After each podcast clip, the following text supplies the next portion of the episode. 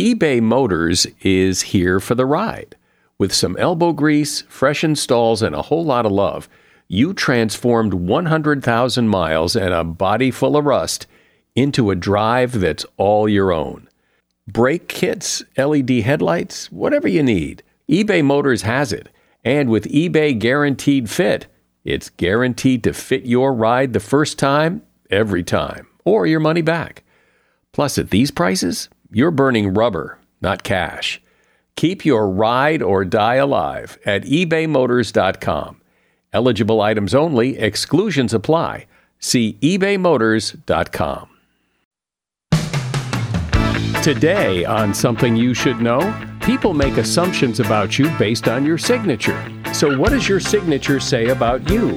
Then, how to buy things that really make you happy, because we often buy things that don't. As people get older, they tend to buy larger living spaces. The size of your house, lots of research shows, is completely uncorrelated with how happy you are with your life. It feels like a nicer house would be better for you, but when you look at the data, it doesn't seem to do much for us. Also, a peek behind the curtain to reveal what goes on in restaurants that you never see, and the importance of setting clear boundaries that other people will respect. Here's the thing that we have to do if we're the person who wants to be healthier with boundaries. We can't be so afraid of conflict that we live in these silent agreements that make us really resentful. All this today on Something You Should Know. If you have to hire someone, what's the best way? Referrals? Well, maybe that could work. But just because somebody knows somebody who knows you doesn't necessarily mean they're qualified. Or you could pull out that file of random resumes that came in during the last six months. Maybe there's somebody in there. Maybe. Now, I, if you're hiring, you need Indeed. Indeed is your matching and hiring platform with over 350 million global monthly visitors according to Indeed data, and a matching engine that helps you find quality candidates fast. As a business owner, I've found that hiring the right people, well, there's just nothing more important. Don't leave it to chance or a referral or a random resume. Use Indeed. In the minute I've been talking to you, 23 hires were made on Indeed, according to Indeed data worldwide. Indeed's matching engine is constantly learning from your preferences. So the more you use Indeed, the better it gets. And listeners of this show will get a $75 sponsored job credit to get your jobs more visibility at indeed.com slash something. Just go to indeed.com slash something right now and support this show by saying you heard about Indeed on something you should know. Indeed.com slash something. Terms and conditions apply. Need to hire? Oh, you need Indeed. Something you should know. Fascinating intel, the world's top experts, and practical advice you can use in your life. Today, Something You Should Know with Mike Carruthers. Hi. Hi, welcome to Something You Should Know. Uh, I probably have to talk quickly here.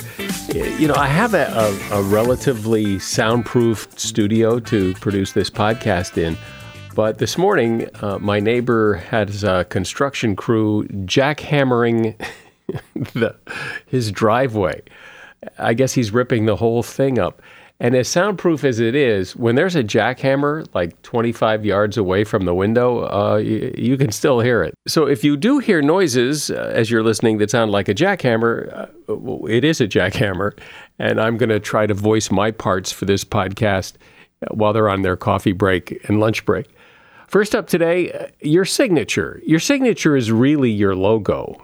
People who you have never met will make assumptions about you based solely on how you sign your name.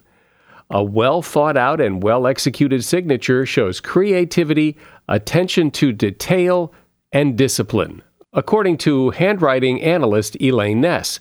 So here are some things to consider about your signature. Illegible signatures are they're very common, but they do send a message, and the message is I don't care if you can read this or not. And you have to ask yourself is that really the message you want to send? If your signature is particularly large compared to the written text above it, people may perceive that you're trying to make up for some inadequacy.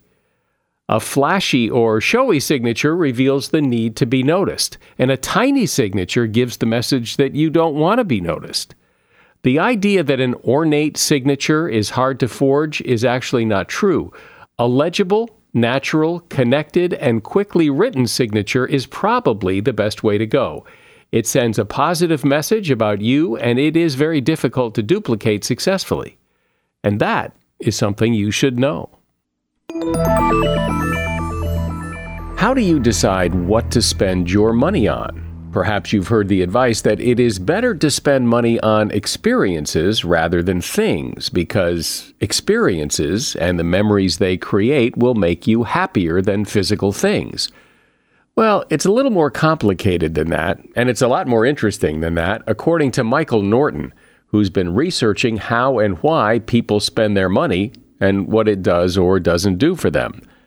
Michael is a professor at the Harvard Business School and author of the book Happy Money The Science of Happier Spending. Hi, Michael. Welcome. Thanks so much for inviting me on. Money is such an important topic to people. We talk about it a lot, but really the talk isn't so much about how we spend it. It's funny, there's so much thought that people put into how much to save and when to save and do they have enough saved but then they have an amount of money that they decided they don't need to save that they can spend but we often put absolutely no thought at all into how we're going to spend money. So we spend it on things that are immediate. We spend it on things that we think we want that will make us happy. And in our research we really try to get people to think more carefully about anything you are buying. Is that thing you're buying actually going to do anything for your happiness? And if not maybe you could think about doing something else with that money but you must differentiate between discretionary spending and, and things you have to spend money on. I spend, most people spend a lot of money on things like rent, mortgage payments, uh, you know, utilities, food. And it, it's not a question of whether it makes me happy or not.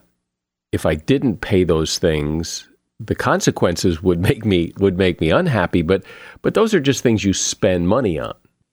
Absolutely. So we we sometimes have people do a credit card audit where we have them go through their credit card statement for last month and start categorizing things. You know, what did I spend it on? What are the buckets of my spending? And then we also get them to think about did that make them happy last month as well? So it's kind of a spending audit, but also a, a happiness audit.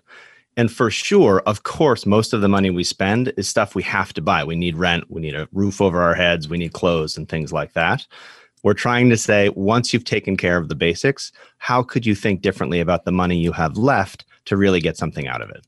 So, give me some examples of things that people spend money on that they think might make them happy that really don't make them happy. One of the biggest categories, if we have people do an audit of themselves, it turns out that tons of the money we spend is on stuff, and in particular, stuff for ourselves. So, it's true that we need pants, for example, but we probably don't need as many pairs of pants as we have. Same with shoes, same with technology, same with everything else we have. Same with coffee every single day. It's not that those things are bad to buy, it's that we're often buying too much of them or we're buying them too often. And we can see in the data that when we do things like that, your 50th coffee of the week, it turns out doesn't really make you very happy to be drinking that much coffee that's the kind of spending where we'd ask you to say, stop on stuff for yourself and try thinking about a different category of spending.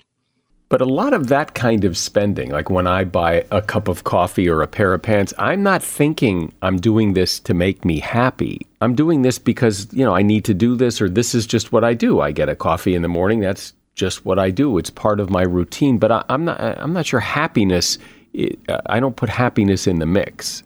I think it's partly that sense of this is just how I spend my money. People often have the feeling that money comes in and money goes out and they're a little bit in control of it but not not exactly it just it, feel, it feels sometimes like spending happens to us instead of us taking control of it and when we buy pants and when we buy coffee typically people are doing that because they think it's going to be good i really like those pants or i really need coffee right now and right after they buy those things, they do feel good. Coffee tastes pretty good. We like new pants and things like that. But what we see is that in the long run, those things don't add up to any more happiness, that they're just kind of getting us in a wheel of doing the same thing over and over again. And instead, we can think about you know, maybe 49 coffees is enough this week. And I could take the money from the 50th coffee and do something a little bit different with it. By doing what? Uh, what could I spend that money on that would make me happy instead of just buying the 50th cup of coffee? One opposite of buying stuff for yourself is very simply getting rid of the stuff part and spending money on experiences instead of on stuff. Experiences really broadly defined. I mean, a trip to space would be fantastic as an experience, but also going out to lunch with a friend, uh, spending time on your hobbies, for example, which are more experiential. Those kinds of purchases, where instead of just a thing you're putting on a shelf, it's a thing that you're going to interact with, that you're going to have an experience with. Maybe you'll even do it with other people instead of by yourself. Experiences, on average, tend to get us more happiness with our money than buying more of the same stuff. You've said a couple of times, you know, it would be better to do this or it would be better to do that. These seem like judgments that you're making. But what do you mean by better? What are, what are you supposed to get from this? Is it a feeling? Is it a sense of satisfaction? What is better? We do a few things to to try to decide, you know, on average, should people shift from doing more of that to doing more of something else? And one of the key ones is if we ask people, um, you know, would you like to be happy in life? Most people say, yes, I would. If we say, would you like to be happier? Most people say, yes, I would. And so then we ask them with any behavior they engage in, do you think that behavior is making you happier? When you did that, did you feel the same after? Did you feel worse after? Did you feel better after? So we're trying, in a sense, to help people if they have this goal of being happy in their lives, feeling good about their lives. We're trying to give them some advice, a little bit of guidance on things they might do that might maximize that happiness for them. And so you could think about sometimes we do experiments where we give people money and send them out in the world and have them spend it in different ways. For example, buy something for yourself or buy an experience. That night, we can call them up and say, How happy are you? Literally just one to 10, how happy do you feel right now? And what we can see across many, many experiences and a lot of research is some things after you do them, when we ask, are you happier? People tend to say, not really. And other things after they do them, if we say, are you happier? People tend to say, yeah, I'm a little bit happier. When people do more of these things over time, we do see that those people tend to be happier overall. So when we shift you from business as usual with spending to some of these other pursuits, those people also tend to say, I'm actually happier with my life overall now. I don't, you know, I don't know. I mean, if I go out to dinner with my wife, I don't know that is is that the kind of happy you're talking about? Like, well, that was fun, that was nice, it, that's happy, yeah. Oh. For sure, I think that's part of it. So I think we're not often saying, I'm about to buy something, and then I stop and say, hold on, let me assess my happiness on a scale and ensure that you know this happiness, this purchase is more is better than another purchase. We rarely do that. But when we do buy things, we're doing it with the expectation that we're going to feel good about it. So when we buy a new car or a new house or a new anything, we're doing it in a sense almost implicitly saying, this is a really good use of my money because I'm really going to like that thing that I'm going to buy right now.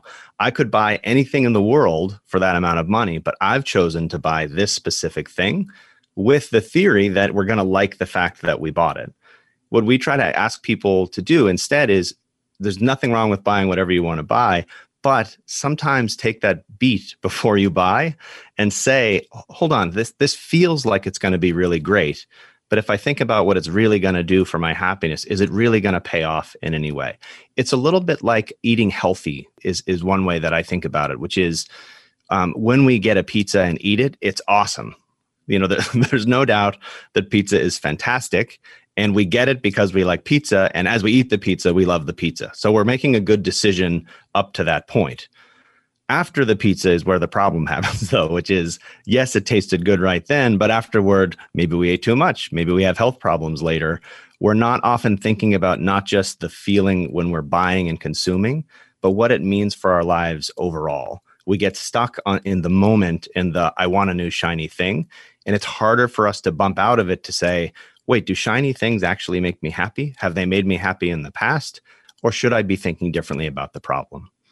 Isn't it just human nature that we like shiny things until we get them? That, that really it's the it's the anticipation or the pursuit of the shiny thing. And then once we get whatever the shiny thing is, you know, in a little while, eh, you know, it's in the closet and we forget about it. Exactly. And if you if you think, you know, if we were smart as humans, and I'm including myself here as not being smart, why haven't we learned by now? you know, so we we have a closet full of shoes that we never wear. So we know, we can see it every day that each of those that we bought ended up not doing much for us. But the next pair of shoes seems like it's going to be the amazing pair. For some reason, we have a really hard, we're very good at learning all kinds of things in the world. For some reason, we're really not good at learning that something that might feel good in the moment doesn't necessarily mean it's going to have any lasting impact on us. So what you're talking about is is really a very deliberate shift in how we think about money and what the goal is for that money. The goal is to think about every $5 you spend is that the optimal way to spend that $5? When you spend even $5, you are foregoing something else and maybe sometimes that something else would be better for you. Maybe sometimes instead of buying a $5 thing, taking a friend to lunch would be a better use of that money. But we don't often think of the money in those terms. We get really focused on the category that we're in. What should I have for lunch? What TV should I buy? Instead of thinking, I have money, how should I allocate it across everything in my life to make sure that overall I'm allocating it in a way that will make me happy? We're talking about how you spend your money, and my guest is Michael Norton. He is a professor at Harvard Business School and author of the book Happy Money The New Science of Smarter Spending. eBay Motors is here for the ride. Remember when you first saw the potential? And then, through some elbow grease, fresh installs, and a whole lot of love, you transformed 100,000 miles and a body full of rust into a drive that's all your own. With over 122 million parts for your number one ride or die, you can make sure your ride stays running smoothly. Brake kits, LED headlights, exhaust kits, turbochargers, bumpers, whatever your baby needs, eBay Motors has it. And with eBay Guaranteed Fit, it's guaranteed to fit your ride the first time, every time, or your money back. Plus, at these prices, you're burning rubber, not cash. Keep your ride or die alive at ebaymotors.com. Eligible items only, exclusions apply. See ebaymotors.com. A shout out to Claritin for supporting this episode and providing us with samples. You see, for as long as I can remember, I have had to deal with seasonal allergies stuffy nose, watery eyes, the whole deal. And the worst for me is it messes up my sleep. I wake up because I can't breathe right. And during the day, well, you know, if I'm working and I'm all stuffed up, then my voice sounds weird, and this is how I make my living. Luckily, for those of us who live with the symptoms of allergies, we can live Claritin Clear with Claritin D. I use it, and if you struggle with allergies, you should too. Designed for serious allergy sufferers, Claritin D has two powerful ingredients in just one pill that relieve your allergy symptoms and decongest your nose so you can breathe better. I've been using Claritin D for years because, well, it just it takes care of the problem. Ready to live as if you don't have allergies? It's time to live Claritin Clear. Fast and powerful relief is just a quick trip away. Find Claritin D at the pharmacy counter. Ask for Claritin D at your local pharmacy counter. You don't even need a prescription. Go to Claritin.com right now for a discount so you can live Claritin Clear. Use as directed. So, Michael, when you're thinking about spending money within a category, and what I mean by that is, let's say you're going to buy a new car, and you could buy that big luxury car, and that's going to cost a lot more money than if you buy an economy car but going back to what we were just talking about, once you get the car after a couple weeks, it's just a car. It's so you've spent all this money on this luxury car that's going to cost you in payments a lot more than the cheaper car. And what did you get for it? Exactly. And those payments are coming at the expense again of something else you could do. Really pain not our research, but there's really painful research for people who love cars. How nice your car is really doesn't have much to do with the quality of your life. And the reason is, and it's related to our earlier conversation, when we're buying an awesome car, we have in our mind, in fact, marketers even do this to us in the commercials. They show the cars zipping through the mountains at very high speeds in an awesome way. And so when we buy an awesome car, we're thinking, oh my God, I'm going to be flying through the mountains in this awesome way. It turns out for most people, when they buy a car, what they use it for is commuting. So it is true that it's better to be in a really nice car than an economy car when you're in traffic. It still is true. But the difference is much, much smaller because really what it's about is honking at other people and being really mad at the world. So we think that the the fancy car is going to pay off in this amazing experience, but when we think about how it actually plays out in our lives, it isn't as different as we might have thought from the cheaper option. And therefore, when we go with the cheaper option, we've saved a huge chunk of money that we could use to take our family on vacation or to do something amazing or invest in a hobby that we love. But we're, we have a hard time bumping out of the which car should I get? The nicer one is better instead of this sum of money that I have, what would be the best way to use it? So, can we take that same theory and apply it to handbags, shoes, clothes, kitchen appliances, or is there something particular about cars? It's almost everything that we buy, we typically don't think enough about how it's actually going to affect our lives. So, even when you buy a new pair of shoes, it's not as though you're going to wear those every day for the rest of your life and be incredibly excited about them each time you put them on. We kind of act like we're going to be when we buy it. Think of houses. So, with houses, for example, as people get older, they tend to buy larger living spaces. The size of your house, lots of research shows, is completely uncorrelated with how happy you are with your life. Again, it, it feels like a nicer house would be better for you, but when you look at the data, it doesn't seem to do much for us. And the, you can think of two reasons for that. One is if you think of the time that you were happiest in your life, just purely the happiest in your life, was it in the place that was the biggest? Or were there other factors in your life that were contributing to the fact that that was the happiest time in your life? Many people say, oh, the best time in my life was when I had four roommates and we lived in this tiny place and we were all struggling to get by. That's when I was happiest, not with the huge house. But related to the car thing, the other problem with huge houses is they tend to be farther from work. And so when you buy a huge house, what you've also bought is a commute. And commutes are not good for happiness. And that's not just my subjective opinion. The data show commutes are really bad. You, you basically say every day for 30 minutes in the morning and 30 minutes in the evening, I'm going to be angry. and then that's going to be the rest of your life every day forever. So it's not that the house isn't great, right? Or that the shoes aren't great or that the car isn't great. It's that when you think of the totality of your life, those decisions to get the better thing often have impacts on other aspects of our lives. Now we get home angry and we've missed time with our kids.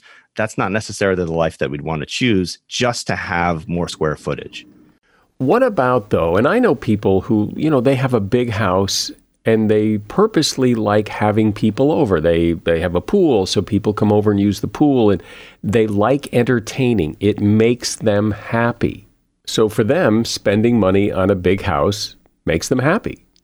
I think people who use who feel that they need to have possessions, you know, in order to have people spend time with them, it can happen for sure. When people buy new fancy TVs, for example, they're often thinking, I'll have a Super Bowl party and we'll have, you know, family movie night and things like that. When we look at the data, though, most of the time that you spend with your TV, for example, is by yourself. And even when you're home, if you invite people over, for sure that's that's really great. But you also could do that when you had four roommates and lived in a tiny apartment. Do you know what I mean? So there are for sure advantages of having the extra space. I wish I had a pool, for example, no doubt. But are those things a reflection of your life, or are they really going to bring in new uh, relationships that are really meaningful to you? Or are people kind of just using you for the pool? We've done research on lottery winners, for example, which is a good example of how money is quite complicated. So you'd think if you win the lottery, a year, let's say a million, five million dollars, whatever it might be, you'd think a year later you'd be really happy. Instead, many lottery winners are worse off, not financially, but worse off psychologically, in part because everyone they've ever known, including their kids and including their spouse, now just sees them as a walking dollar sign. So the money is good and they can spend it on cool things, but actually it's interfering with the quality of their relationships and again it's we could expect that actually. It's just we feel like winning the lottery is good. I wish i had more money. Again if i won the lottery i'd take the money. I'm, I'm not saying more money isn't something nice to have. But when you really drill down into it, why is it nice to have? And what are the consequences of the decisions that we make with our money that might be cool in the moment, but have some other effects that we might not be so happy with? What about, uh, because we've been talking about how spending makes you happy or it doesn't make you happy.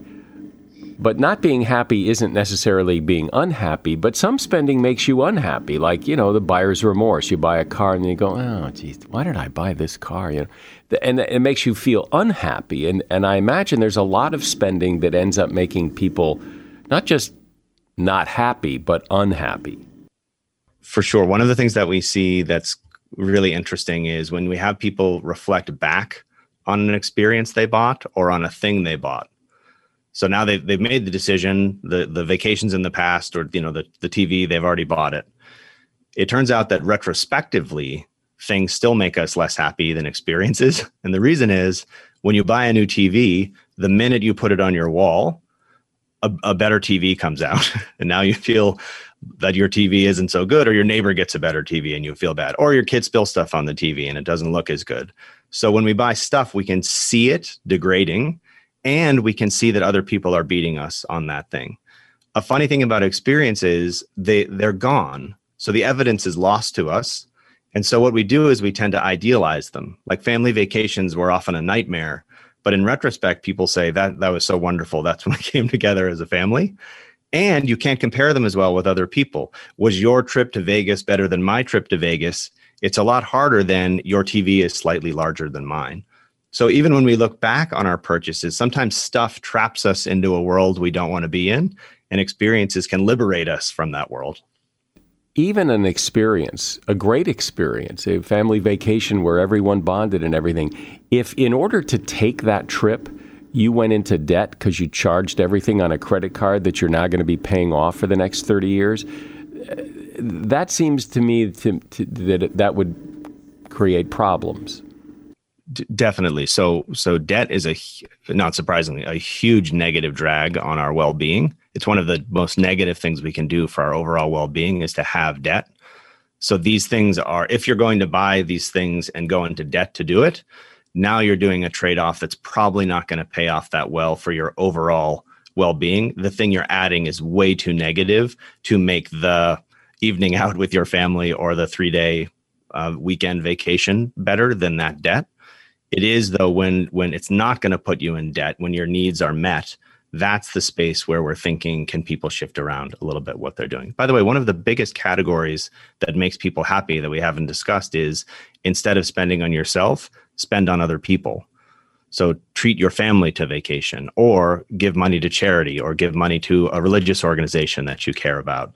There again, we find that compared to spending on yourself, giving for most people most of the time also results in more happiness. So sometimes what we're asking people to do is don't just think about yourself and your own needs, but also think about the needs of other people. Most of us think it's nice to be nice to other people, but we can also show with our research it actually tends to make you happier than spending that same amount of money on yourself. Again, not at the cost of you going into debt, but if you're going to buy yourself a coffee, we've literally shown it'll make you happier to buy somebody else a coffee instead of just buying yourself your 50th coffee. Well, listening to you makes me think about really about how mindless so much of our spending is. You know, we buy things because that's what we do, but we don't give a lot of thought to why we're buying it. And I liked what you said about the fact that the more deliberate we are about what we spend our money on, and spend it on things that make us happy makes us overall happier people. Certainly something to strive for. Michael Norton's been my guest. He is a professor at Harvard Business School and he's author of the book Happy Money The New Science of Smarter Spending. And you'll find a link to that book in the show notes. This episode is brought to you by Visit Williamsburg. In Williamsburg, Virginia, there's never too much of a good thing. Whether you're a foodie, a golfer, a history buff, a shopaholic, an outdoor enthusiast, or a thrill seeker, you'll find what you came for here and more. So ask yourself, what is it you want? Discover Williamsburg and plan your trip at visitwilliamsburg.com. When you need mealtime inspiration, it's worth shopping Kroger, where you'll find over 30,000 mouthwatering choices that excite your inner foodie. And no matter what tasty choice you make, you'll enjoy our everyday low prices, plus extra ways to save, like digital coupons worth over $600 each week. You can also save up to $1 off per gallon at the pump with fuel points. More savings and more inspiring flavors make shopping Kroger worth it every time. Kroger, fresh for everyone. Fuel restrictions apply. How many times have you heard the phrase, you have to set boundaries? When you set clear boundaries for others, you let people know what they can and cannot expect from you. They can't walk all over you and take advantage of you. Yet I would imagine many of us are not really that deliberate about it.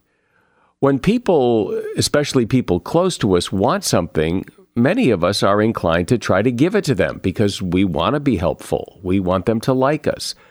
But doing whatever other people ask whenever they ask sends a message, and that can cause problems. Here to help is Terri Cole. She is a licensed therapist and relationship expert, and she's author of a book called Boundary Boss The Essential Guide to Talk True, Be Seen, and Finally Live Free. Hey, Terri, welcome. Why, hi. Thank you so much for having me. You bet. So, what does it mean to be a good boundary setter? So, having healthy boundaries means that you know your own preferences, desires, limits, and deal breakers in your relationships, whether it's professional or personal, with the ability to communicate them. I have this image in my head of people because I know people like this who who are very good boundary setters. And my image of them is that they're pretty rigid, they're not real flexible, that you know it's it's their way, it has to be done because that's their boundary. Right, but you know, Mike, that's a mis that's like a misunderstanding because someone who does that does not have healthy boundaries. They have rigid boundaries. so so boundaries come in a couple of, you know, uh, flavors we have healthy boundaries, of course, that's what we want. And then you have boundaries that are porous, which they're too flexible, or boundaries that are rigid, which are too inflexible. And someone who's like, I must do this at this time, and you must acquiesce to the way that I need to do it. That's not a boundary boss or someone who's masterful. So it, it really is a misconception of what healthy boundaries look like. And so, what does a healthy boundary look like? Well, it means that you can make a boundary request about something that you would like. Maybe you want something to be different. Maybe you would like, let's say, your friend to stop interrupting you when you're telling a story. You uh, having a healthy boundary is learning the language to be able to honor that desire, which is simply to say, "Oh, hey, Betty, can you just wait one second and let me finish my story, and then I'm all ears for yours." Why do people, do you think, have such a problem with setting boundaries? Because as you just said, I mean, you can say, Susie, hang on a minute, let me finish my story. I mean, that seems like, well, how hard can that be? But but people have trouble setting boundaries, and is it just a personality thing, or I, being that you're a psychotherapist, I'm sure it's going to be all about my childhood and my mother. But um, but but why, why is it so hard? Well, because it's the way we were raised. It, it's what we associate with being kind, being nice, being polite. So, men and women, women in particular, we were really raised and praised for being self abandoning codependents, right? The, the more you worried about other people, um, the more generous you were, the more praise you would get. And so, self care and asserting our own even just something as simple as a preference, it's almost like that's become vilified to mean that we are being selfish. So I do think that it's difficult because of our, a lot of us, our home training. Yeah, well, I, I suppose so be, because yeah, I mean, I I would like people to think of me as generous and giving. I I, I don't want them to think I'm not. Yeah, uh, understandable. But let's look at the reality of having healthy boundaries is being really generous. Because think about when when, when we're really stuck in that uh, disease to please, let's say, like the people pleasing syndrome, a lot of times that includes saying yes when you would really rather say no. And if you make a life of making those types of choices, you end up having the closest people in your life not really knowing you, right? Because you're not giving them, you're giving them sort of corrupted intel or data about you, your preferences, how you feel, what you like, all sort of in the service of being perceived as nice or being perceived as being kind.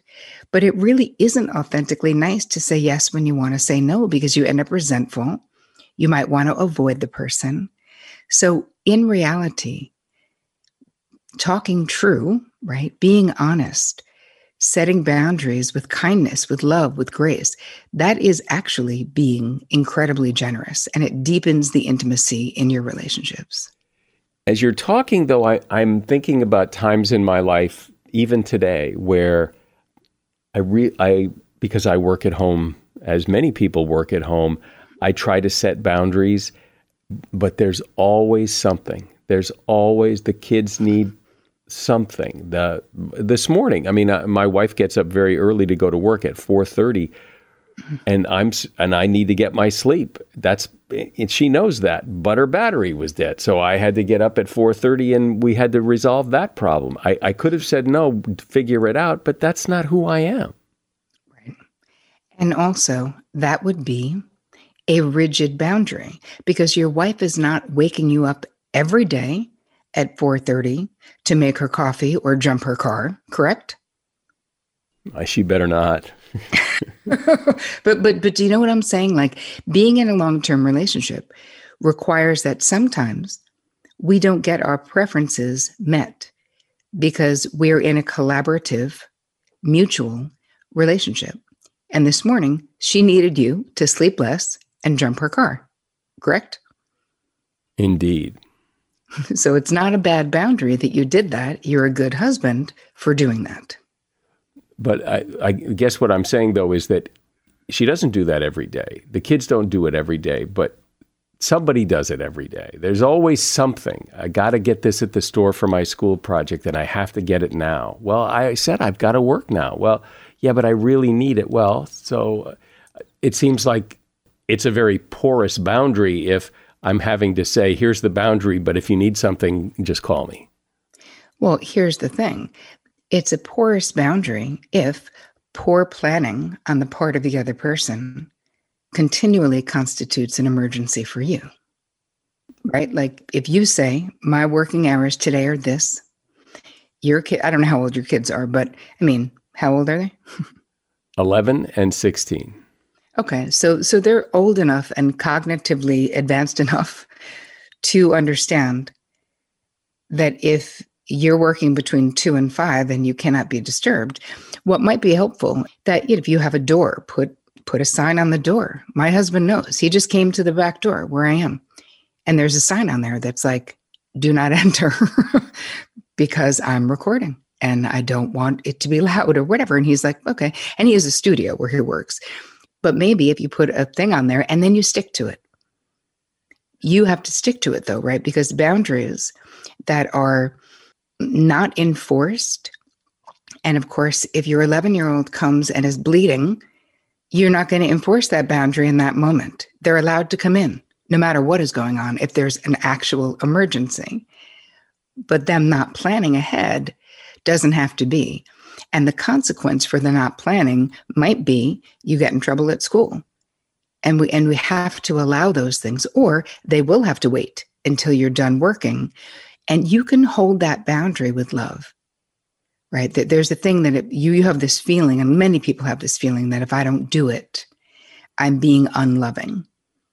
And that isn't true, especially when you have family agreements, rules of engagement. And these are all boundary ideas within family systems when we're living together, you know, where you say, these are my hours and I can't be disturbed. What do you find are the most difficult boundaries for people to set? parent and children, growing children, that, that can be very difficult. I think grown kids and their growner parents can be difficult as well.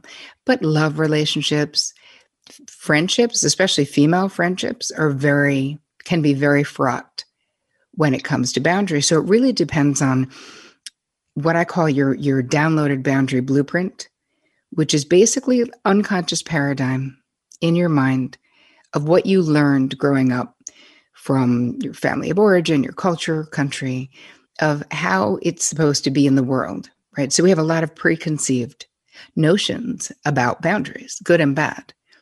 And I think that understanding what is in that unconscious sort of schema is really important.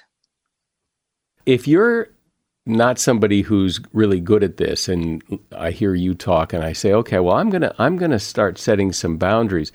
And you're not known as the boundary setter kind of person. Seems like this is going to rub people the wrong way, uh, at least in the beginning, because, well, where did this come from? I could always come and talk to you before whenever I wanted, and now you're saying no. Right. Well, here's the thing when we change our relationship dance, our boundary dances with people, especially established relationships, of course they're going to notice. Now, they can notice, and when we change, most of the time, people who we're dancing with don't like it because, you know, unconsciously they're worried that we'll leave them, we won't love them anymore, maybe they'll lose us because we're changing. You know, as humans, we like things to stay the same. It's just a, goes all the way back to, you know, safety and security. So part of it is when you really want to become masterful at boundaries, you have to realize it's a process. It's going to take a minute. Yes, someone's going to notice. And if they say, Well, what is this? Why are you not letting me call you at two in the morning when I have an emergency? If you have a friend who does that often, let's just say, you, you can say, I'm actually trying to take better care of myself. So I'm turning my phone off at 10 so I can sleep. It's not personal to you, it's what I need to do to be healthier for me. So you mean I can't call you at two in the morning? I mean, you can, and I'll get that that message in the morning and I'll call you back when I can. It sometimes seems though that that you can say that, but but that that's not the end of it. That that there's gonna it's going to create conflict. That's there's going to be a problem that that goes beyond. I'll get your message in the morning and call you back then. Yes, that that is accurate because it takes repetition for people to do a new dance. You don't just show the, them the steps once and you may have another conversation and they may say you know i feel really hurt that i can't call you at two in the morning and you can say i see that i understand that i'm sorry about that and i still need to turn my phone off at 10 yeah well because who hasn't had someone say something like that to try to guilt you into giving mm-hmm. them what mm-hmm. they want and it's very hard to stand up and say uh, gee that's too bad um, you may need that but you're not going to get that from me yeah. Here's the thing, though the more you do it, honestly, Mike, the easier it gets. Where think about it this way you can stay lovingly connected to that person and still hold your boundary. I could say to that friend, listen, Betty, I love you, I care about you. And yet, my love does not have to be expressed by me having my phone on 24 7 because I need to sleep.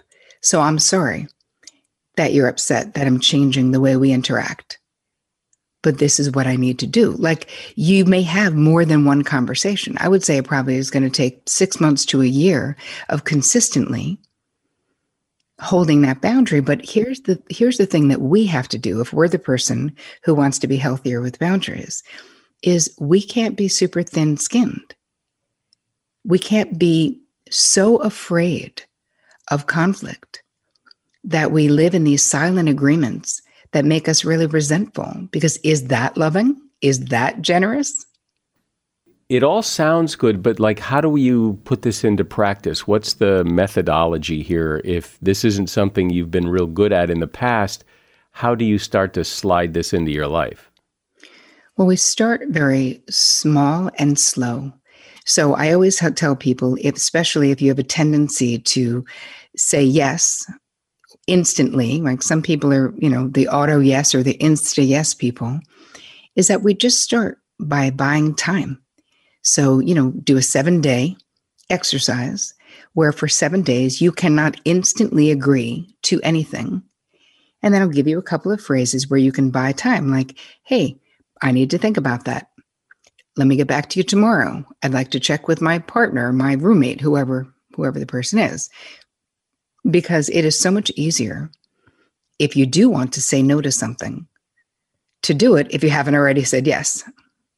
And very often, I think when people say, uh, "Let me think about that," I know that's a no in process. That's that I, I because if it was yes, it would be yes, and and uh, let me think about that means uh, you're going to get an email or a text from me later because I'm too chicken to say no right now.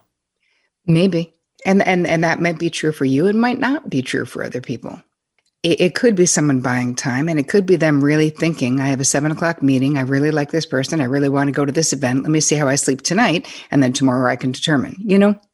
What other tactics like that are there to help people do this easier? Because I imagine it's pretty scary for people who mm. always say yes to start saying, hold on a minute. Right. Well, let's say that you need to alert someone to a problem because this can be very difficult. Like, let's say you were in the meet, you were in your team meeting, and Bob interrupted you seven times and kept kept cutting you off while you were trying to talk about the the thing, whatever it is. If you didn't say anything at the time, but you were just kind of burning up, but you really felt like you wanted to say something, the next day you could say, "Oh, hey, I wanted to bring something to your attention. Yesterday in the meeting, I was really frustrated when you kept interrupting me." So I would like to bring it to your mind because I, I don't believe you would do it on purpose. And um, I would like to make a simple request that you allow me to finish my thought when we're talking about ideas in the meeting. But that's just Bob. Everybody knows Bob does that. no, here's the thing though. Bob being being clueless, if it negatively impacts my career, I'm going to say something. Yeah, but I would be concerned that if you said that to Bob, knowing Bob as I do, that he he may he may not like that, and then if Bob has the ability to sabotage you somehow be, and to get back at you for your criticism, because that's I suspect how he would perceive it, um, you got to be careful about that. Right, but Mike, here's the thing: how Bob perceives what you're doing, that's Bob's side of the street. That's not my side of the street. Right. So part of what we learn through this process is how codependently we are connected to others. What anytime you think to yourself, I don't want them to think, I don't want them to feel. That's we're already on their side of the street. We got to be dialed into what we think and how we feel. And yes, you have to weigh it out. Is it worth saying something? is it not worth it, right? We, we choose our battles wisely. That doesn't mean avoid conflict because Bob isn't going to like it. You know, you know why? Because what Bob likes is not my problem. And I could do that with humor. I could do that with um, love, with kindness. I could say to him, Hey, you know, I, I know, you know, Bob, I love that we collaborate so much. And I know that this wouldn't be your intention, but I wanted to let you know what happened for me the, the other day in the meeting when you I was trying to get this out and I felt like you kept interrupting me and it was really frustrating. I would love it if you could just be aware of this. Not saying something is basically colluding with the lowest part of Bob, who might just be clueless. But I imagine that a very common thought that people who have trouble setting boundaries have is, oh, it's just not worth it. That's the justification for not setting the boundary because, oh, it's just not worth it. Yeah, but you know, I've been a psychotherapist for 25 years, and I promise you, it's worth it. To me, that goes in the category of like the lies we tell ourselves to avoid having hard conversations. Right. Where we either make excuses for someone else's crappy behavior or we say it isn't worth it. But here's the thing you being authentically known is worth it. It doesn't mean that people have to acquiesce to what we say. So keep in mind that that expressing a boundary, desire or preference or limit that isn't about controlling others. It's about honoring ourselves. And that's a win regardless of what they do. anybody who knows people who are good at setting boundaries, I think that you tend to have re- more respect for those people. That, that that there's something about those people that they they are being who they are, and they they are being true to themselves, and that's something that's pretty admirable. Yeah, no, Mike, I totally agree, and the reason is because someone who has healthy boundaries is trustworthy. If you do not have the disease to please, People can trust your yes, and they can also trust your no. I really like this because it's it, it, as I said before, the people I think about in my life that are good at this, th- there's something about them that that I admire. That, that that you know, like you said, they're trustworthy. Like you can count on them. If they, if if no means no, then no means no. It, and I think we tend to think when we say no to people or set boundaries that they're going to get hurt and upset more than they probably are. There is definitely an exaggerated fear, especially if you have your own fear of abandonment or rejection or being perceived as mean. So much of the time, we there we project it onto the other person. We're like, they're going to be devastated because we fear that we would feel devastated. And another part of this process is realizing that not everyone is going to acquiesce to what we want. And if you really want to become masterful at boundaries, you need to be able to accept and respect the boundaries of others, which means accepting when someone says no. Well, it seems like if you can get good at this, it, it's very empowering. When you start saying no and standing up for yourself and saying yes when you want to as well, there's this internal shift in confidence that grows and happens from realizing that you can count on you. Well, I imagine everyone listening at some point has let somebody cross their boundaries or never set clear boundaries or got a little lax with their boundaries and regretted it. And this is really empowering and interesting information that people can really use. My guest has been Terri Cole. She's a licensed therapist and relationship expert, and the name of her book is Boundary Boss The Essential Guide to Talk True, Be Seen, and Finally Live Free. And you'll find a link to that book in the show notes. Thanks, Terri. This was so much fun. Thanks, Mike. I appreciate it. There's a lot going on behind the scenes in restaurants that you probably don't know anything about. A survey of several waiters and waitresses revealed some fascinating little secrets. For example, after 8 p.m., you could be getting decaf coffee even if you order regular. Since decaf is more popular at night, some restaurants don't bother brewing both.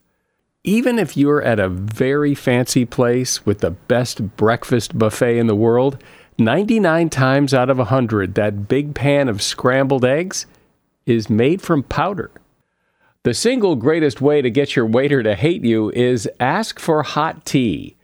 For some reason, an industry that's managed to streamline everything else has not been able to streamline tea.